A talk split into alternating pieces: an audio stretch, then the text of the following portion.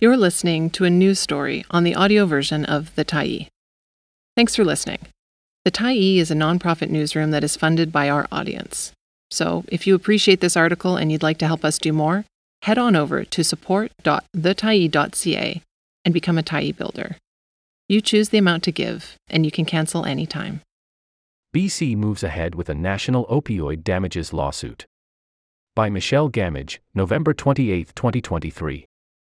British Columbia, on behalf of Canada, has reached a settlement of $150 million with Purdue Pharma, the pharmaceutical company owned by the Sackler family that produced the highly addictive painkiller and opioid OxyContin.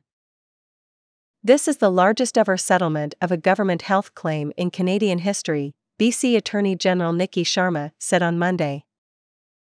The settlement forms part of a much larger class action lawsuit that asks dozens of pharmaceutical and pharmaceutical adjacent companies to pay for the significant healthcare costs associated with the toxic drug poisoning crisis, Sharma said.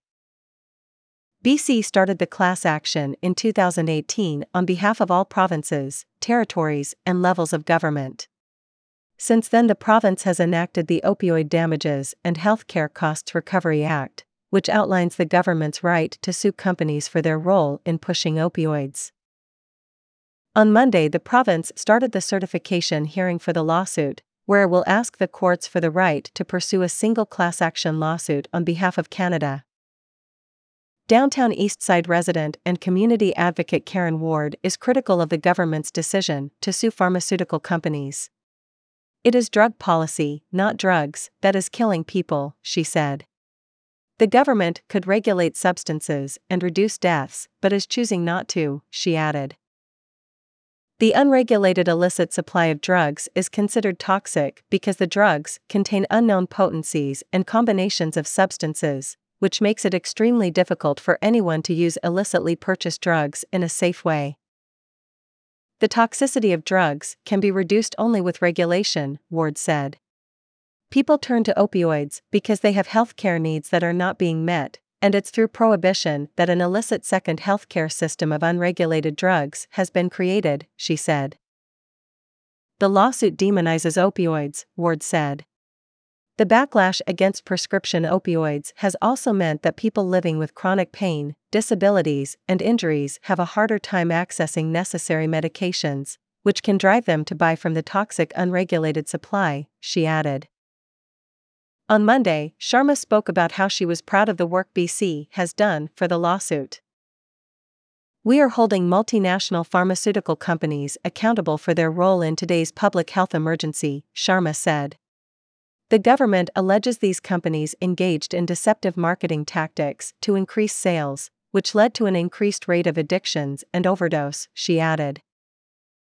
In the United States, Purdue Pharma pleaded guilty to federal charges of downplaying the addictive properties of OxyContin and pushing for high volume prescriptions.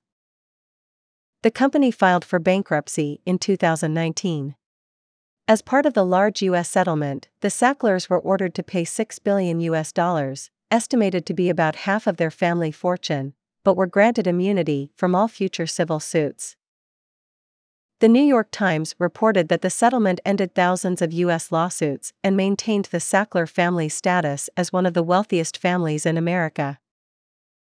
In the U.S., opioid overdoses have killed more than half a million people since 1999, with deaths spiking from 2014 to 2021. In BC, the toxic drug crisis has killed more than 13,100 people since the province declared a public health emergency in April 2016. Sharma said it was too early to provide a definitive list of the companies that would be named in the class action. She also declined to offer a ballpark estimate of how much a final Canadian settlement could be, once again noting that the lawsuit is still in its early stages. While no amount of money will ever bring back the people who have lost their lives due to toxic unregulated drugs, our battle against the wrongful conduct of businesses and their marketing consultants is another meaningful step to address the toxic drug crisis, Sharma added. The province is doing everything it can to make sure people have access to a range of mental health and addiction supports, she said. Ward pointed out that the $150 million settlement represents a fraction of the Vancouver Police Department's annual budget of $373.5 million. Minister of Mental Health and Addictions Jennifer Whiteside was supposed to attend Monday's press conference, but was unable to be there. Sharma said a settlement would be used to continue to invest in all those programs and services that are there for British Columbians and keep on working on undoing the harm that was done by the wrongful conduct of some of these companies. Ward said it was important to reflect on how the work being done by the government today will help save lives from the toxic drug overdose crisis in the future. This seems like a public relations stunt to avoid addressing what is at the root of these deaths. We're in this situation where we're signing off on and sanctioning thousands of future deaths that we could prevent, she said. Thanks for stopping by the Tyee today. Anytime you're in the mood to listen to important stories written well, we'll be here. And if you'd like to keep independent media going strong, head over to thetyee.ca and click on the Support Us button to pitch in. Finally, big, big thank you to all of our Tyee builders who made this story possible.